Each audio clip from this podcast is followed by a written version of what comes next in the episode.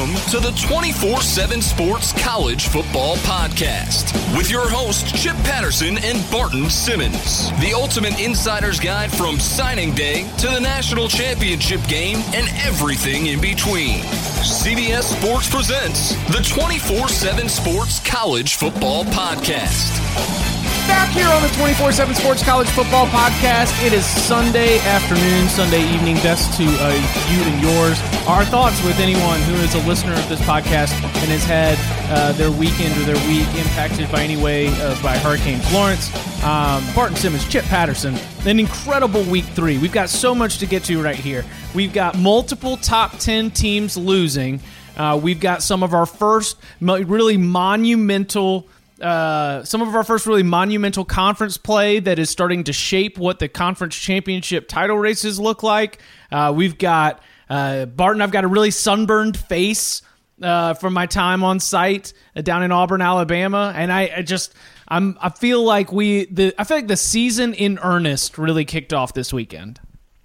Yeah, we had we had boots on the ground for the twenty four seven Sports College Football podcast, and that's that's always exciting. It is. Uh, and you said you said first monumental, and I thought you were you know you you went with uh, conference bashes, but I thought you were going to go with monumental upset because we had, I mean, we had what a top ten team, twenty something point favorite lose uh, at home. I think was did Wisconsin lose at home? Yeah. Uh, I mean, there was this was this was a this was as substantive a weekend uh, as you're gonna get. We, we got we got some questions answered. So that's and so the fun that we're going to have here is, uh, and and Barton, you, you suggested this during some of our pre-show planning that this is a weekend where we we really felt like uh, some identities or some true colors were revealed. Like we're starting to actually learn a little bit more. For some teams, uh, maybe uh, our perception of them as a potential contender, or even for some teams as like a a maybe even like right now. Okay, so so true colors revealed. I'm I'm gonna go off the board just right off the bat here. Uh, do you think Florida State is going to make a bowl game? Why? Why do? Why would we?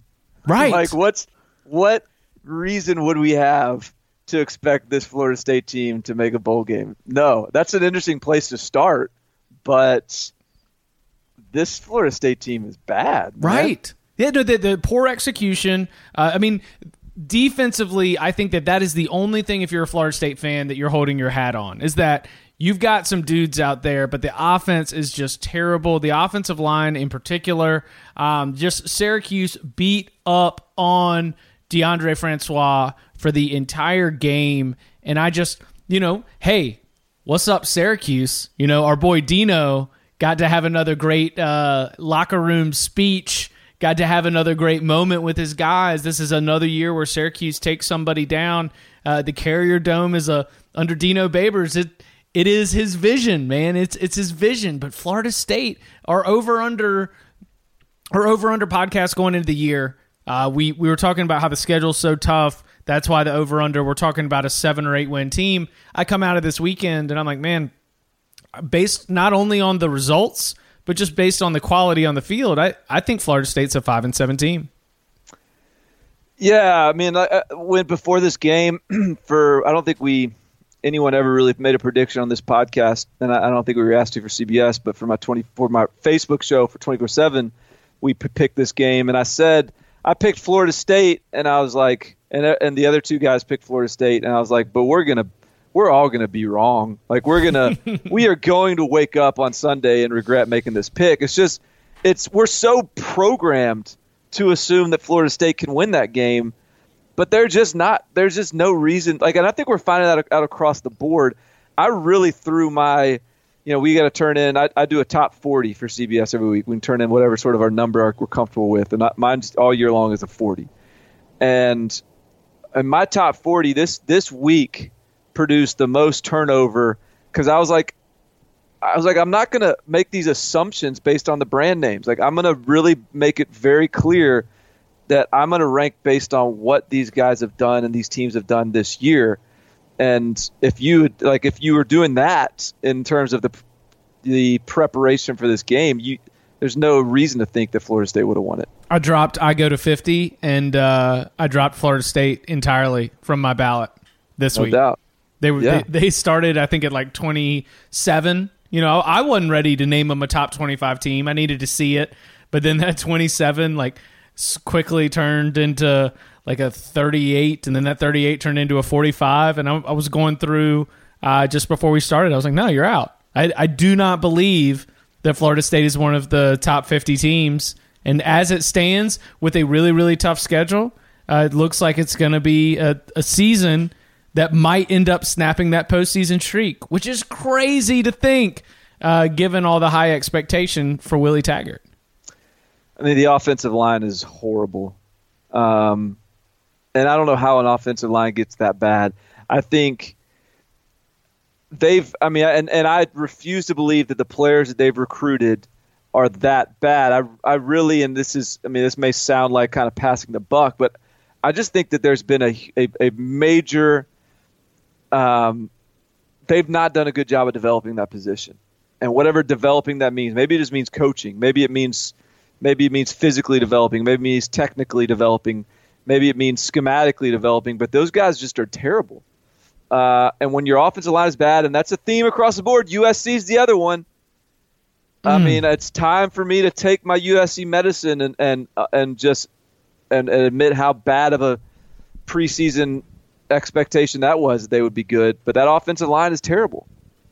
Um, and when your offensive line is bad, you know the rest of your team is going to follow, and that's I think that's what we're seeing at Florida State and at USC. Okay, uh, before we get to Auburn LSU, because I do want to dig into that, because I think that game has uh, more substance in terms of what it means for the season as a whole. I, I just I want to get right back to USC. This is uh, the this has created, and so much of this commentary, we might need to reach out to him again. Uh, Ryan Abrahams had some interesting commentary on the status of Clay Helton.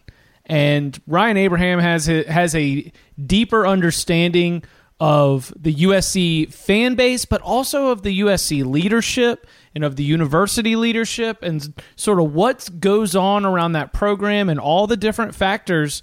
And I obviously follow him. He's part of he's part of the family, part of the 24/7 Sports family and part of the 24/7 Sports College Football Podcast family.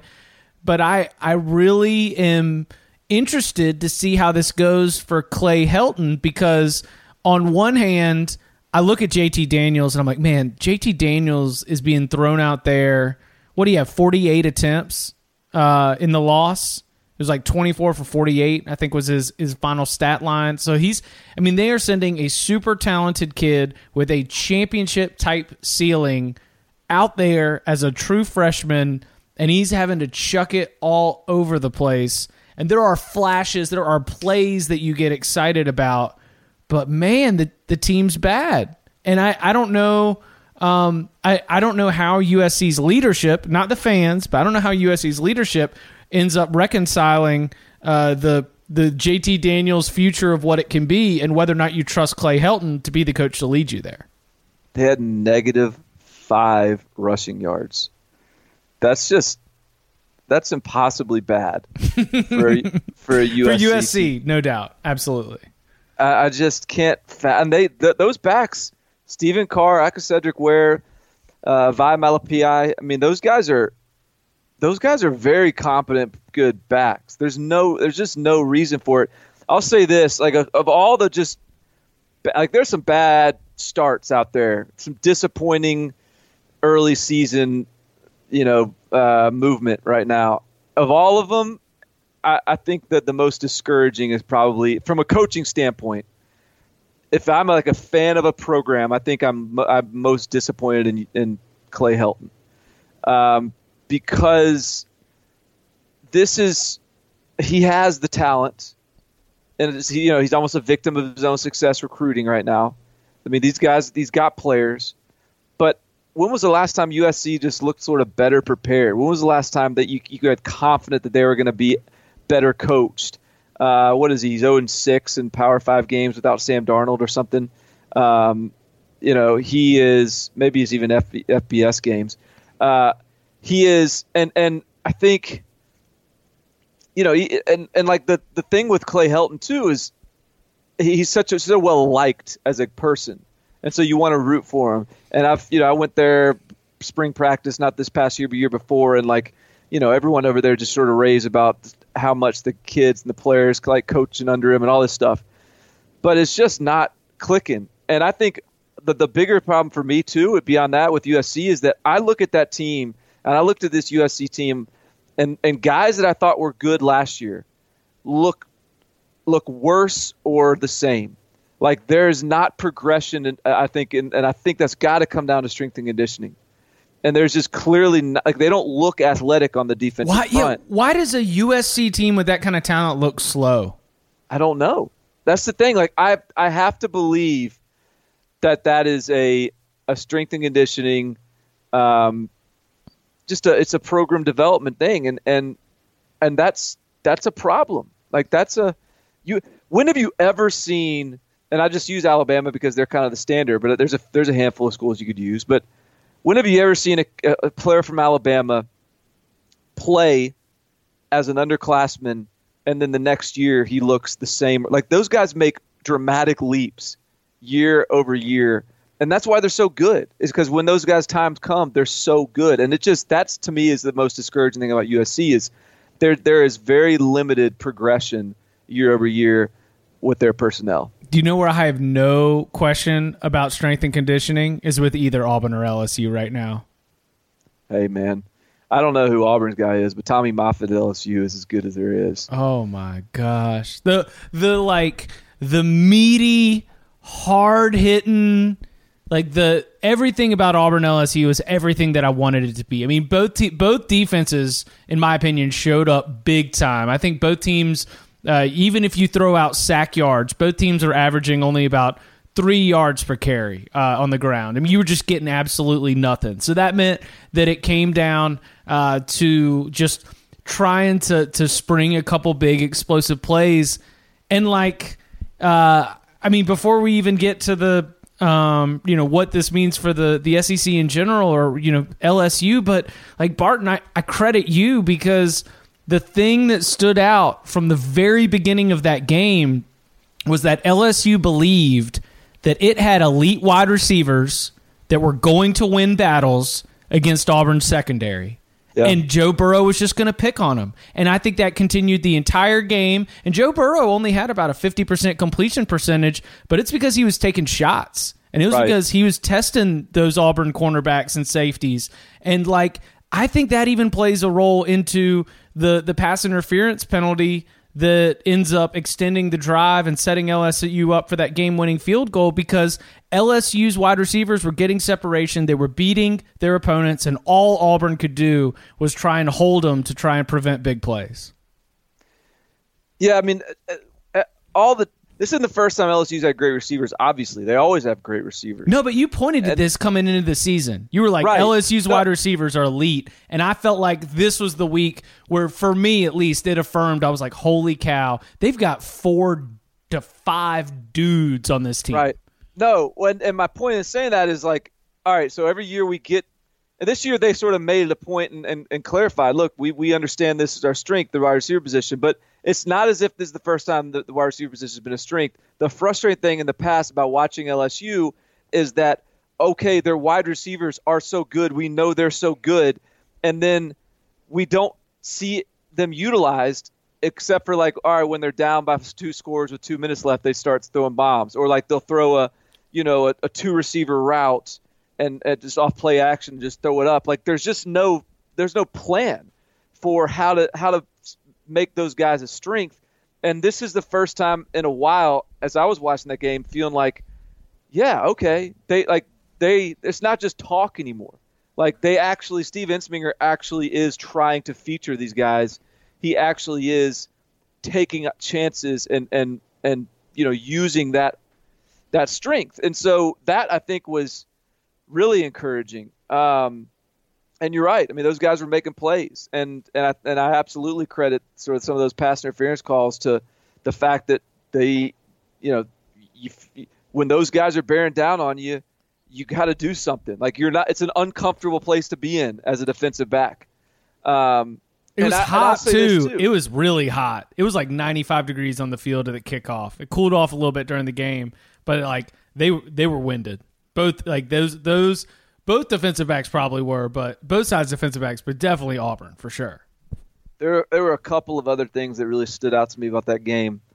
One, you know, I've said this before. You know, Burrow, Joe Burrow doesn't, um, he doesn't, he can, he can, you, you can, you can win with him, but he is not going to elevate your team. And in a way, that's that's still rang true in this game, but it's a different sort of style. Like he is in a lot of ways, Danny Etling with a different number, as as Brad Nessler said last week. Um, but the difference is, I think Joe Burrow like eats this stuff up. Like this going into a hostile environment uh, with a hundred thousand people and and playing as an underdog and having a top five defense chasing you down.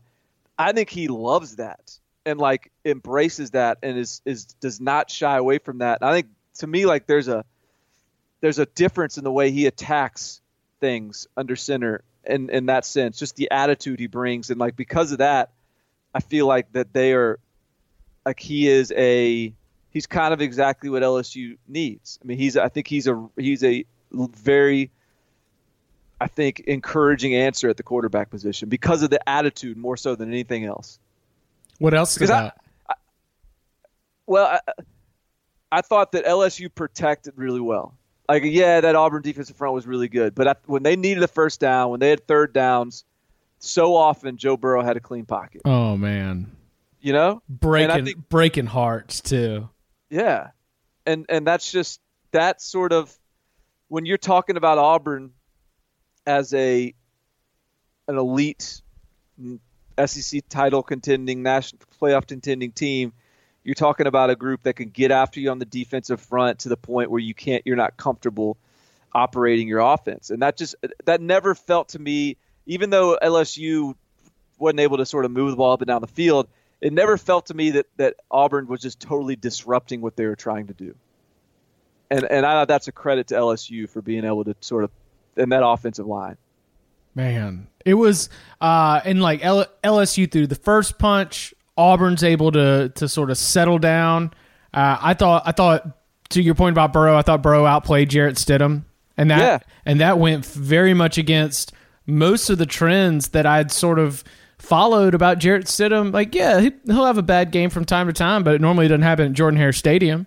You know, he's his home away splits almost always were favoring uh, the way that he was going to play at home, and you know, all Auburn needed was just like maybe three more first downs in that second half, but they kept giving the ball back to LSU. You know, then Burrow leads them on scoring drives. Three out of the last five times they get the ball, like it was, uh, it was. aw- I mean, it was it was loud as hell near the end of that game, and then silent. I'll bet. Oh my gosh! You know who was awesome in that game? That I was uh, Grant Delpit was awesome. The safety for LSU was just. I mean, he he was everywhere to me, and uh, uh, I mean that, that LSU defense has got. I think I think Auburn's playmakers are up front. I think LSU's got playmakers at every level, which is what makes them really good. What do you what do you think about Auburn's offense right now? Let's before we get to LSU, like what cuz cuz I got this question on CBS Sports HQ and you know, you're kind of in the moment, you're trying to think on your feet and as I started talking, I I started talking myself into this position where it's hard not to look at Auburn and just kind of scratch them from the picture. And and Right. some of that is Scratch them result from scratch them from what picture? the SEC West picture, the SEC picture, the college football playoff picture. And some of that is the result itself. Some of it is the schedule that's left, where they have to go to Georgia, to Alabama at the end of the season. Uh, and some of it is that, man, like, I Darius Slayton's pretty good. I don't know if he's great. Ryan Davis Yeah. is pretty good. I don't know if he's great. Uh, I, I really like Whitlow. I thought Whitlow emerged in this game as probably the guy who needs to be the number one back there. But and to your point about the defensive side, the defensive line and the defensive front is nasty. But I don't think that they're elite on the back end either. And this was, uh, you know, I because of everything that went into that Washington game, especially you know the neutral site, it being kind of low scoring, a lot of missed field goals and turnovers. I think it it maybe got lost in that I wasn't able to get a good feel for what this Auburn team was, and I felt like the LSU game was a very good test, and it revealed some of Auburn's flaws, and it just kind of has me scratching them from the picture.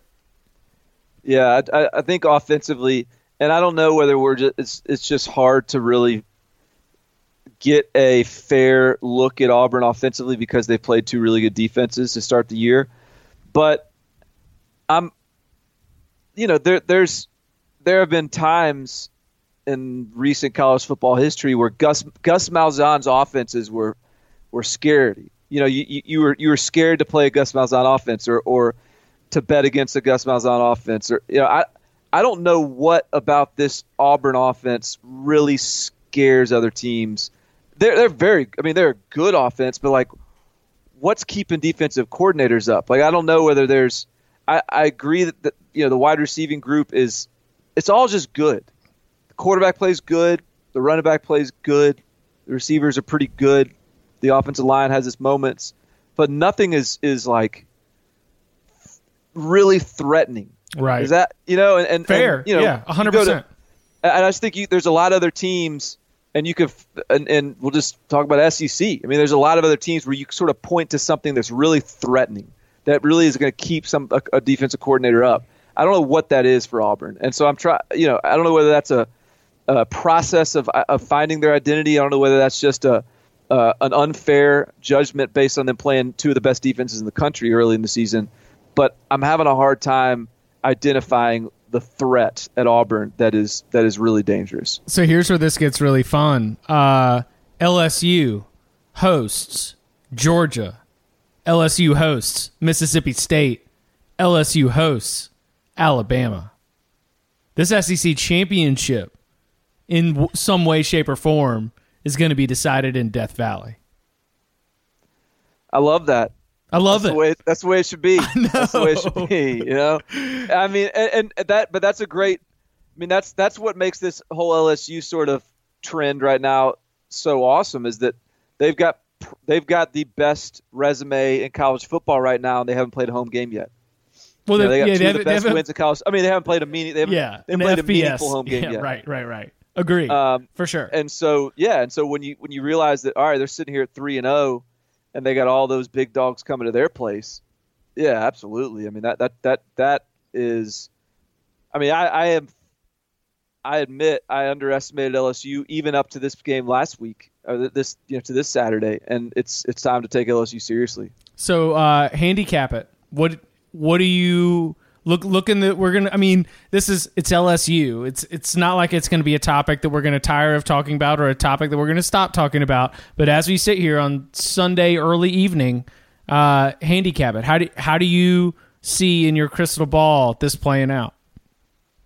Well i mean i still don't think anybody's touching bama. And i still think and i think mississippi state is as good as i thought they were this year but we'll, we'll find out more about mississippi state this weekend when they play kentucky. Um, and Auburn, like you said, they'll be they're capable of beating any you know I don't know about Bama, but they're capable of beating the others, and so I just think this is going to be a this is going to be fun in a good way for all the reasons the SEC East is going to be fun in a bad way. like, see, I think they, I think, I think they get Georgia. I LSU? think, yeah, I think they get Georgia, and maybe they get Mississippi State too. I think Bama. I mean, uh, I'm I'm not I'm not picking against Bama. At least as long as Tua is on the field, right? Yes. yeah, yeah. I don't know where. I'm, yeah, I don't think anybody's touching Bama as long as Tua is on the field. Did you ever hear? Uh, there's a. It was. I mean, actually, I was glad because I was listening to it just in the car driving around running errands one day, but uh, Dan ESPN's Dan Le Batard on his radio show. He was he was saying it in a very nihilistic way, you know, kind of it, laugh but not laugh. It's happy, it's sad, it's comedy, it's whatever. But he said college football at this point ultimately comes down to whether the randomness of life ends up resulting in the rare Alabama loss at a time that keeps Alabama from a national championship. Right, because as long as Alabama's in the four, they'll win it. Basically, or, or, or just that every single time a college football season starts, there's not another team on, in the country that is where Alabama is. Yeah. Yeah. I mean, that's, that's... they dunked all over Ole Miss. They held them to what, 275 yards of offense, and 75 of it was on the first play of the game. It's unbelievable, right? I haven't, I haven't even really watched the game. I can't really comment educated in an educated manner about what happened in the game because it was never close enough to warrant my attention, which is insane. I mean, I would look up and I'd see the highlights of Jerry Jeudy catching another 60-yard bomb, but there was never there was never a time when this game was like a realistic fight. And I mean, God bless you, Chip, on that uh, over bet. what a what a to to score 62 points and not have Ole Miss come up with just all they had to do was come up with 10, and you get the over. Oh, how about and, you know what's even more heartbreaking is I think I might have hit it if not for the Alabama missed field goals. How many missed field goals did they get? I think they had three missed field goals. Oh my god! like that's, I, I think I could have won this if uh, if Alabama if if all the drives that had otherwise gone very well. Oh no, yeah, because it was sixty-two to seven, and it was a seventy-one over under, and we had Let's see. Oh no, we didn't have any missed field goals. Why did I think we had some missed field goals? Maybe not. I don't know. Well, either way, I mean, th- this, like, the thing that was shocking about this Alabama win is it, like, I believe that they could score as many as they wanted. Right. We just on, thought Ole Miss, Miss, could get 21. That's all we needed. We, we said if Ole Miss gets 21, this thing goes over because Alabama's going to put up 50. Right. There's not a surprise. The 62 in the Alabama column is no surprise. No. But that Ole Miss can't get more than like one, one. play, one one, big play, play. is, is just. But it's so scary because look, that's as I think my my whole perspective on Alabama heading into this season was, look, I this off nothing about this offense has surprised me. Week one on, I, this is what I expected. But I didn't know if this defense was going to be an Alabama caliber defense. I really had some hesitation there, and through three weeks, like there's, there. I mean, what what? This is as good of a defense as they ever have, which is just un. I mean, it's it's unreal what they do and how they do it and how consistent it is. Um, so yeah, man, this is another this is another runaway number one team on my list week. Yeah, no questions about it. Um, all right. Did you, as as we're talking about these teams uh, continuing to sort of show their true colors, we're starting to we're starting to figure out, uh, you know, what these teams are about. I feel like we're coming out of LSU Auburn, where it's like LSU up, Auburn, you know, good but not great. You know, LSU probably better than we thought. Alabama, maybe even better than we thought. Alabama's better than I thought. Ohio State and TCU. How do you feel like you have adjusted uh, your analysis of both of those teams coming out of what was a wildly entertaining, potentially costly for the Buckeyes as as we wait to hear about uh, what the severity of Nick Bosa's groin injury is, and and sort of the the way that you know the the lessons that we learned in the Buckeyes 40 to 28 win, a game that they were trailing 14-13 in the third quarter. How how do you readjust, or what do you feel like we learned about those two teams? Well, I I, came away from that game thinking both those teams were really good, and I I came away thinking both those teams maybe were better than even I thought. Not that I had doubts about Ohio State. I mean, obviously what they've done the first two weeks was was awesome, but um, I thought that was maybe the the collectively the best game we've seen as far as the product on the field. As far as like TCU didn't look like some sort of a fluky we're going to stay in this game by by making you know just just catching a couple breaks. I, I think TCU looks like legit on offense. I think they look legitimately fast. I think they look like they're going to be. I think Oklahoma better have their eyes open. Um, you know, they better get that film. I think that, and I think Ohio State too. Like that was, it was a difficult environment. They, that was a really good team.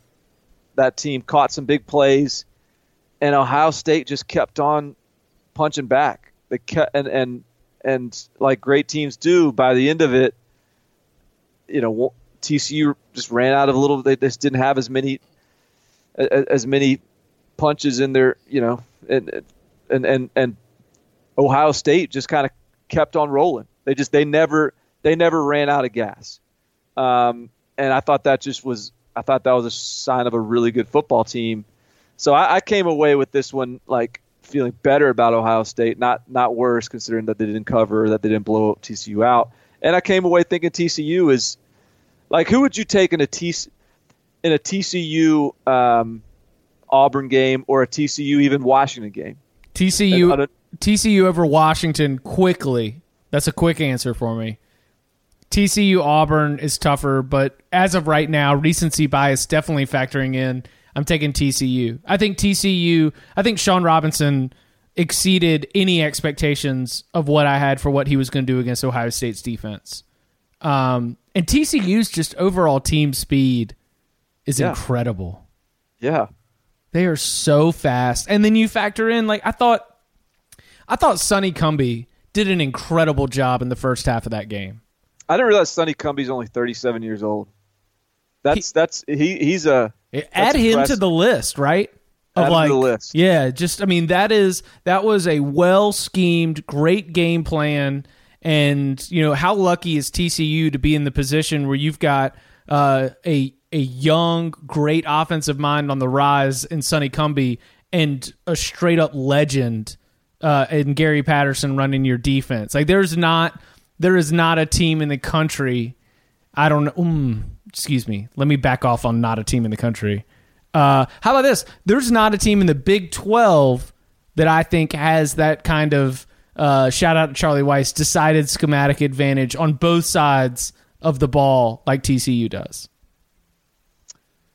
Uh, I I agree with you. I think um, I, I, would rank Lincoln. What was your where was your what was your hold up saying country? Not that I'm going to argue for that. I'm just curious if someone popped into your head as a clear clearly better than TCU. It just seemed like a really bold take. it seems like one you should like think through before you go right. throw it out there. yeah, yeah. yeah, yeah. But no, I mean, I think that's a great point. Is that like that's so often? Yeah, we got. I don't know. There's there's one that we like down the road, Jimbo Fisher and Mike Elko's a good one. Um, they're they're. Uh, you're right though. Like it's rare that we have we can pair such a really elite offensive mind with a, such a really elite defensive guy, and and and I think TCU showed that. Um, but again, ultimately, Ohio State has the freaks, what, the dudes. They got, they got, and they got a bunch of them, and they and they're and TCU's fast and athletic. Ohio State's fast and athletic, and they're also freaking enormous. they are you know, so like, big, and there's so many of them, and you know, so you know, and then you just, hey, you play a good game, and you think you got everyone corralled, and they're just, you know, then Parris Campbell takes off on a on a tunnel screen for 60 yards, and it's just, oh man. Um, so it, it, they are one of those teams you just can't blink with. And and are they Ohio? Are they Alabama level? I don't know, but I mean, I, I think that what what Ohio State has shown us has has made me feel better about them than I do Clemson, which is not not something I was saying before the season. Um, and I'm not so sure Ohio State. You know, I don't I don't know that I'm put Ohio State and Georgia on a neutral field. I'm not sure who I'm taking in that one. Ooh, what a good game that! If that's a if that's a playoff matchup, mm, give it to me. Yeah. Just just mainline it right into my veins. I, I like. All right, so Dwayne Haskins, phenomenal game here. He's the truth, man. 24 for 38, 344 yards, two touchdowns, zero interceptions. Yeah, he's been really efficient. Uh, and, and I'm just telling you what, they they don't win that game if JT Barrett's a quarterback. Agree. Uh, absolutely agree. And I'm going to tell you what else they put replace JT Barrett with Dwayne Haskins last year, and they don't lose a couple of those games they lost last year. I just, and this is why this, and, and this is, I think that that's a, this is a fair criticism for Urban Meyer too, in that, look, your loyalty is, is all, you know, that, that's, that's commendable. And these are humans and, and there, there is a human element to this, but your job is to put together the best team in, in, in the country for, or the best team Ohio State can be and he just flat out didn't when he's when he chose to play JT Barrett over Dwayne Haskins. He just flat out didn't. And I, I and and I think it's it you know Nick Saban playing Jalen Hurts wasn't doing that either last year, but it's it's much more defensible I think than than what Urban Meyer did, and I think that it could have cost them. It really could have. Like I do think that they could have been potentially a, a, a team that plays in the champ- national championship game if they if they have Dwayne Haskins all year last year. And we'll see. I, I think that they're looking like they'll be a, a, a college football playoff team this year with them. Oh, and and absolutely more so with the the way that the rest of the Big Ten is looking. I mean, uh, yes, we do have an absolutely enormous game. Penn State blew out Kent State sixty-three to ten, but other than that, uh, and this was one of the big takeaways from a from a national perspective. You know, in in weekends like this, you know, every we always like to group everyone in their conferences, but Wisconsin loses at home to BYU. Um, let's see. Maryland loses to Temple. Maryland gets beat thoroughly by Temple at home. Nebraska. Uh, a, a, Temple team that has not been good early this year, by the way. Yeah. Ne- Nebraska. Oh, a Temple team with, which lost to Villanova. Uh, right. Ne- Nebraska loses at home to Troy good Troy team, but a Troy team that got spanked by Boise State, twenty four to nineteen. Um, let's see. Northwestern loses to Akron. Northwestern blows an 18 point lead to Akron. Clayton Thorson just goes out gunslinging it 383 yards passing, three touchdowns on 52 attempts, making his case for NFL first round draft pick. But oh yeah, he also delivered three touchdowns to the bad guys. Bad week for the. It's it's so funny because I'm Purdue, Missouri. I don't know if you said that one. Illinois, South Florida. It's just bad. It's bad week. Bad week. Rutgers gets absolutely mop stuffed by Kansas. Shout that, out. what up, David Beaty? Yeah, I hope David Beaty is looking for a contract extension today go into Jeff Long's office and say, uh, I just outscored Ohio State against Rutgers. Give me that money. You called it. You were so ahead of your time. this the the Kansas all of these Kansas successes just just just has the loyalist listeners of the 24/7 Sports College Football podcast knowing just vindicating me. Yeah, absolutely.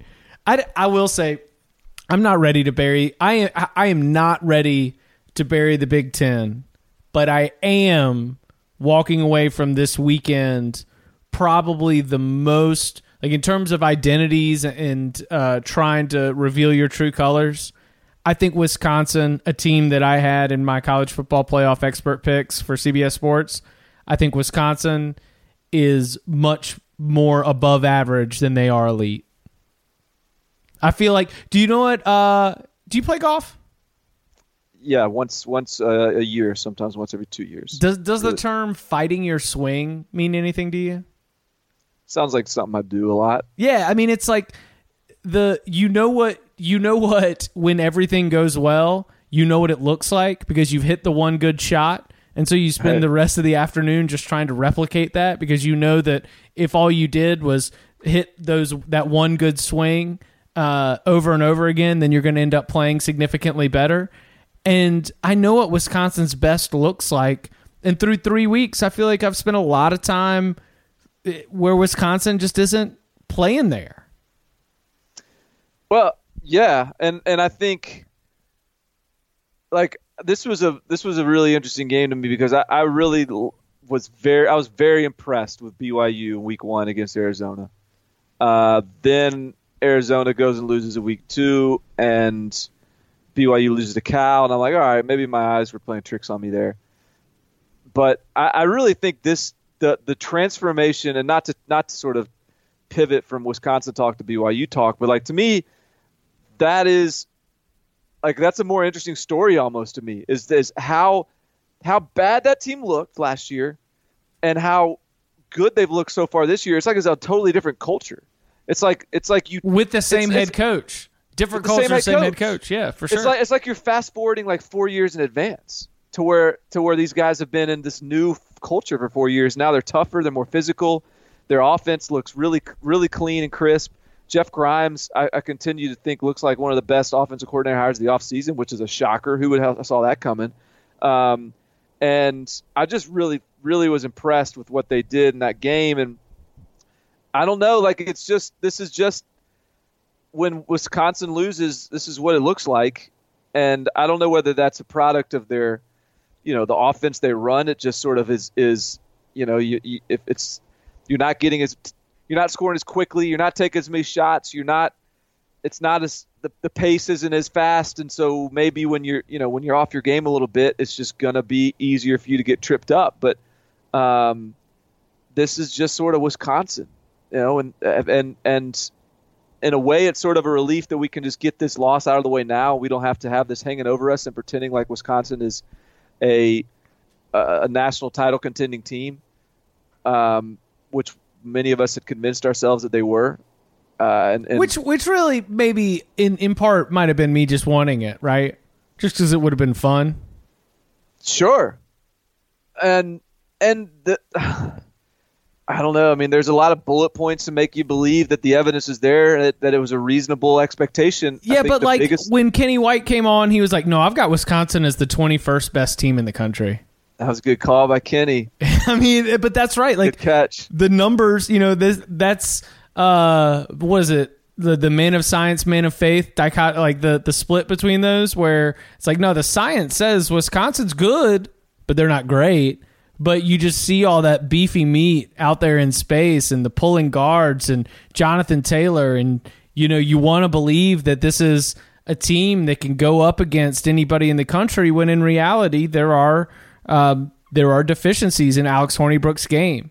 Without the full wide receiving core on the field there there's a step down in the talent that they've got right there. And that even you know, the, the losses that they've had on the defensive side of the ball, even with Jim Leonhard and a lot of solid dudes still there, they're not perfect. And now they got to go to Kinnick Stadium and play Iowa, which That's looks good. I was yeah. like one of the only. Hey, I don't. I don't That's know. That's a defense. That is a defense that's going to give Wisconsin some trouble. Um, so that's a, that is a fascinating game to me. Uh, like that, I, I, I it would not only would it not surprise me if Wisconsin went ahead and lost two straight, but I'm I will be very tempted to pick that this week. I I too. I think I'm already leaning Iowa's way. Um, yeah. I thought that one of the strongest statements of Week Three was made by Oklahoma State. I think that uh, I did not get as many eyes on the like I did not have because this was in that 3:30 slate, so it was running right up against LSU Auburn. So I wanted you to lead the discussion. Uh, I've read a lot of the the comments after. I've gotten to rewatch portions of it. So uh, tell me what you saw because it sure seems like you know in terms of the the who's who is elevating themselves beyond the expectations, who is falling back. Oklahoma State, Oklahoma State right now. I'll I'll start with this hot take. Oklahoma State could walk into Bedlam undefeated facing an undefeated Oklahoma Sooners team. Yeah, well, uh, as this game approached, I I started to realize, oh my god, I am I am picking Boise State to win this game along with everyone else in the world. Bad like, spot. Yeah, no one, no one, everyone was counting Oklahoma State off. And and when I would talk about this game, I'd be like, you know, I think Oklahoma, I think Boise State wins this game, but I think Oklahoma State's really good, and I think it's going to be a statement win. The fact that Oklahoma State will go on to have a Big 12 contending season. So I did. I, I, it wasn't a, a shock to me that that Oklahoma State was good. Um, I, I expected that. I think that people overlook how good this skill is. Justice Hill is the real deal. They've got they've got they have plenty of receivers to step in uh, for James Washington. Um, I, I just think that the you know as as the game played out and it was just sort of very evident like this is still a Mike Gundy coach team with all those guys with all the same sort of um, all all the same identity that they've had, and the defense has been playing pretty good this year, and they're going to go ahead and figure out a way to win this. And you know they blocked cold punts and they um, they got some big plays on offense, which they tend to do. And Taylor Cornelius is suddenly some like you know bulldozer dual threat guy, and uh, you know this this Oklahoma State team is just it's. I think this is another one of these games where I'm no less I'm no less convinced Boise State's a really good team. I just think Oklahoma State is better than better than I thought, and certainly better than than uh, just about everyone else thought as well. Based on what I had seen from Boise State so far this year, to hear that Oklahoma State whipped up on them at the line of scrimmage was impressive to me. Yeah, but I mean, and there there were some moments where they absolutely you know moved those guys. But I mean, uh, Boise still had 414 yards of offense and to to Oklahoma State's 422, and they had 380 yards passing and 23 first downs. And and granted, again, you know there was a there was a couple block punts that limited Oklahoma State possessions and, and that kind of thing. But I, I do think that this offense in the past game is is what we thought it was for Boise State. It's just that this Oklahoma State team is like whatever the, uh, the t- win total was on OU or Oklahoma State before the season. It's that, that over is going to hit. Oh, I mean, this is going to be. I think it's. It. I think it's. I still think even though we should probably t- touch on Texas, but even though, even after Texas goes and and, and beats um, USC this weekend and looks looks sharp doing it, I still think this right now to me it's Oklahoma State, TCU, and Oklahoma in the Big Twelve. Those are the three teams I think that are the best I've seen. I agree with you. I'm not ready to jump on board with Texas. I did not get to see as much of that game as you, but I am not going to. Did I get Oklahoma? No, I did not put Oklahoma State on my card. How did none of us put Oklahoma State on our win totals card?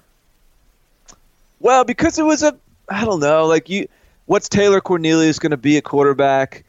It was just too. It was too. It felt like you were betting too much on a prototype. You felt like you were betting too much on like a an idea of what Oklahoma State will be. There, I mean, there are as much as you know, Tylan Wallace and Tyron Johnson and Taylor Cornelius looked very capable. Like they, you know, there wasn't a lot of body of work to to be confident in that. That's true. Um, so, what would you think about the Longhorns? Oh, I don't know. I think that that's.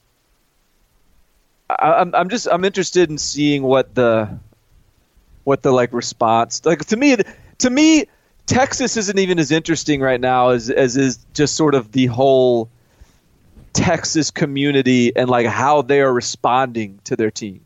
Do they do they hate their coach? do they love their coach? Do they do do they are they proud of their guys? Are they are they calling them entitled? Are they like what's I and so beating a team like USC who's sort of a mirror image on the West Coast right now is this is just sort of hard for me to gauge what I really think about the team. I just I'm I'm more fascinated in, in like the the soap opera surrounding it. that's it. I mean, I mean, I don't know. They were good. I mean, defensively, they they, they limited USC's run game to like five yards. I mean, they they're uh, Caden Sterns is a stud. They got a true freshman at, at safety. That's everything we thought he would be. Um, they've got big receivers that if you miss a tackle, they're gone. Um, there's there's stuff to like about Texas. Uh, you know, it's just it's just I'm just not ready to trust them yet. And I still think again, I I like I like I trust more what I'm seeing with my eyes with Oklahoma State, TCU, more than I am with Texas. I would, and of course, I am with Oklahoma. Yeah, I, absolutely. Um, Notre Dame 22-17 win against the Dores. We are in full. Uh, what was it? Was it Tommy Rees and Everett Golson? Um, Maybe. I guess so. Was it? Yeah. Yeah. I mean, I feel like Tommy Rees was a half of a quarterback for Notre Dame for like three years, always having to rotate with someone else. But yeah, we're back in Brian Kelly, just pulling guys out, throwing them in. Let's okay. Uh, we're gonna get Wimbush to ha- run the ball. I think he had like 16 carries. Ian Book to chuck it around a little bit when we get in the red zone. The defense for Notre Dame is so good that it really probably isn't as detrimental as it might have been if that defense was even like a tick worse. I feel like Notre Dame is going to win a lot of games this year, but they're going to none of them are going to be ones where you walk away feeling really confident that the Irish are a team. Like I think that Notre Dame can be a 10 and 2 team that you do not think is very good. You know where I put Notre Dame in my CBS top 40? Um, they've been ever since their first for their first win, they've been trending down. Uh, I put Notre Dame seven, 18th. Uh, I mean, do you have them below Virginia Tech? I have them below Virginia Tech. I have them below West Virginia. I have below Oklahoma State.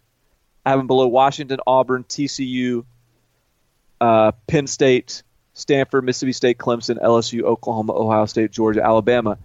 And I would have a real hard time with anybody convincing me Notre Dame's better than any of those teams I just named.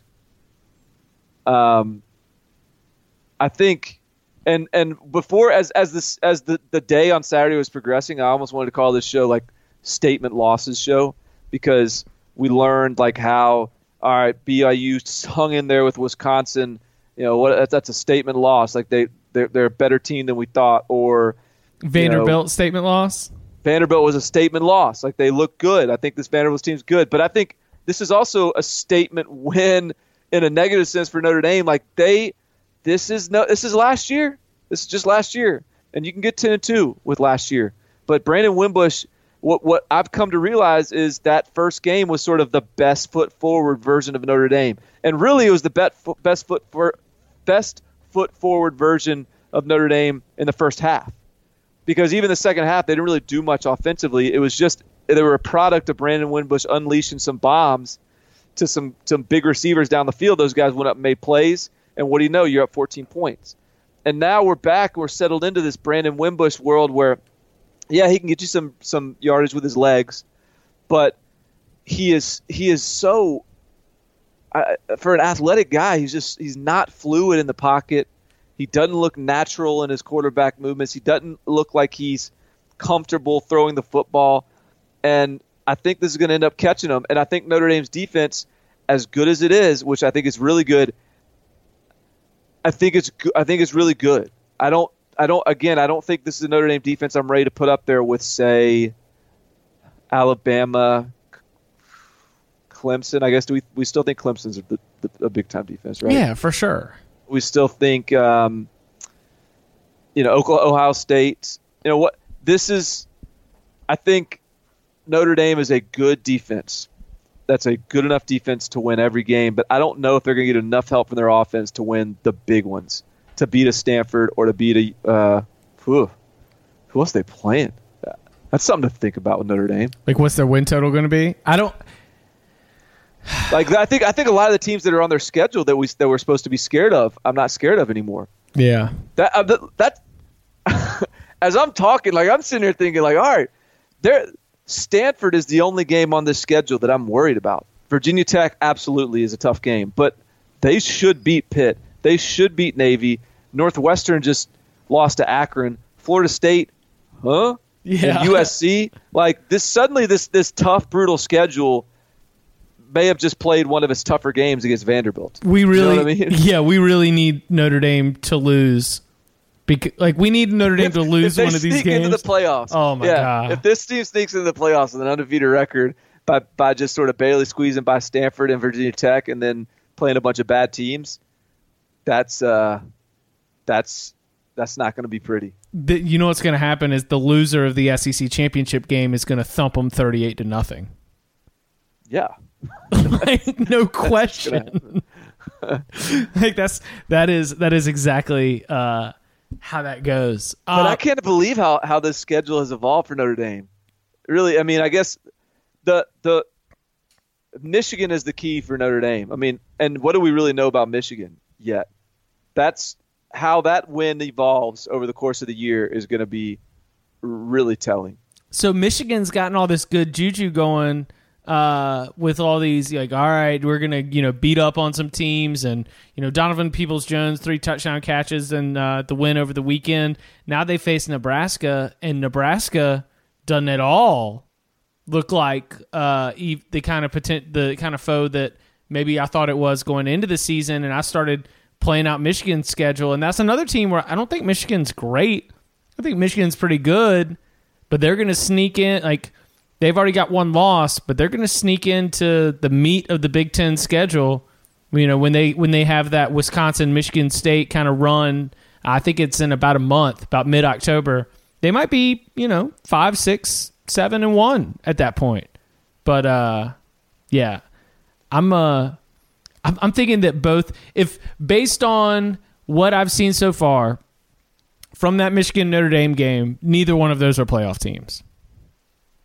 No, though, and look, I do. I really still think Michigan. Like, there's no reason to think Michigan's personnel can't develop into a playoff caliber team. If, if Michigan goes and beats Wisconsin at Michigan State, beats Penn State, and goes on the road and beats Ohio State, we'll, we'll feel very differently about Mich- Michigan. For sure. The, the difference is though, like with Notre Dame, I agree with what you're saying, but there's there's no games on the schedule remaining, with the possible exception of Stanford. But with the possible exception of Stanford, there's no games on the schedule remaining for Notre Dame to actually to change our minds and start to think, well, this team maybe is a playoff caliber team. Uh, cleaning out the notebook. I'm not panicking about Arizona State losing to San Diego State. I feel like Arizona State has already exceeded some of the expectations, and San Diego State's a good football team. I thought they outplayed them even beyond what the final score said. You thought San Diego State outplayed them? Yes. I, yeah, yeah, that was a fun game to watch on on the San Diego. If you were, unless you're an Arizona State fan, um, I I, I love that San Diego State team. Me too. And it, that and that game makes you feel a little better about Stanford too. Stanford may be really good. You know that that's the team p- potentially right now, week three. We're talking about how we sort of the the character is being revealed on a lot of these teams. Stanford may be sort of the one that we're still waiting. Like, is this how good is this Stanford team? Are they really good? Um, and I could see a I could see a world where they're, you know, and that and again, beating San Diego State, I think, is not to be taken lightly.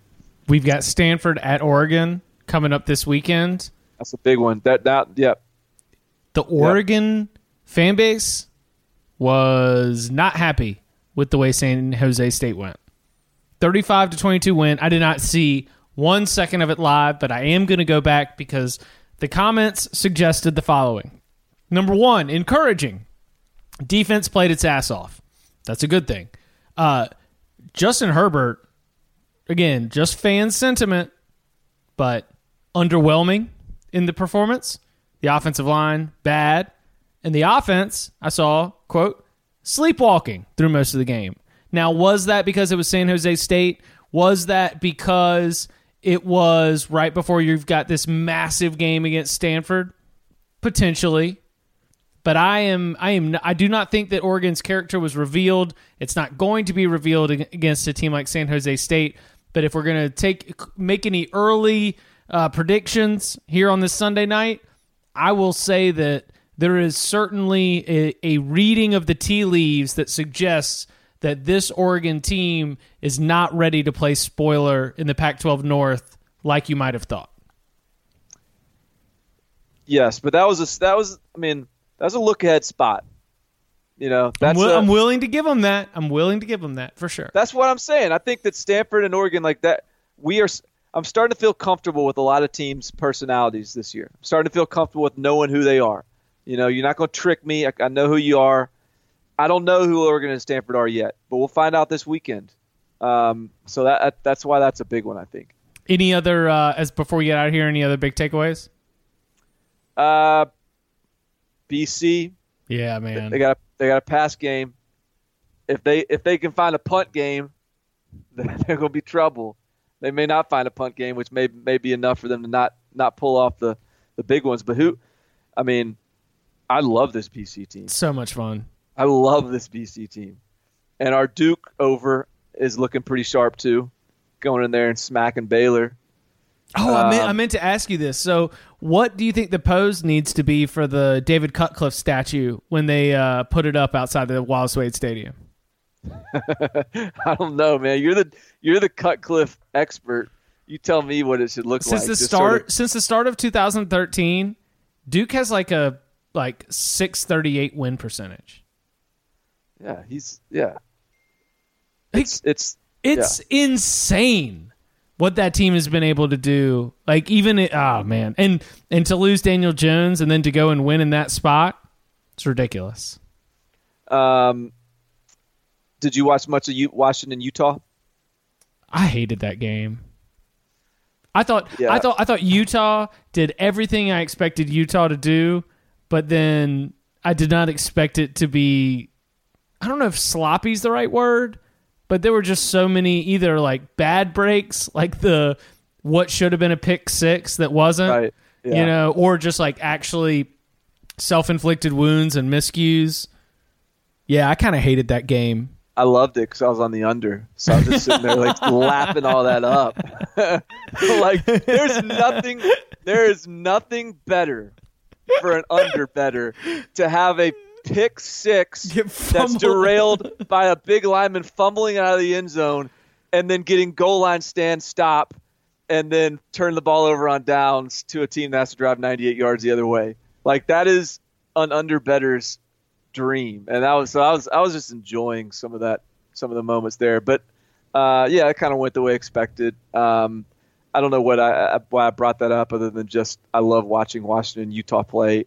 I, I love watching night games that are high profile Pac-12 games in Salt Lake City. I, I think just- I, I think like Tyler Huntley in that offense can be better, and a lot of that might be a credit to Washington. I'm willing to entertain it, but it's not like we've seen Utah light it up offensively yet this season. No, they haven't. They've been bad offensively so far this season, and yet I, I like Tyler Huntley. Like everything Right. he does, I'm I'm I'm cool with. Uh, but for some reason, they just haven't been able to get it going. Uh, you know, three of Utah's best players by the end of the night on defense were were, were not in the game, either due to injury or ejections. I still think Utah is going to be a problem for teams in the Pac-12 South. Uh, so I'll, I'll I'll be watching watching closely those guys. No doubt. He is Barton Simmons. You can follow him on Twitter at Barton Simmons. You can follow me at Chip underscore Patterson. Uh, we'll be back on Tuesday, letting the dust settle, taking a deep dive. Uh, of course, make sure that you subscribe. As always, why? Because it's free to subscribe and it's free delivery right to your podcast device. Barton, thank you very much.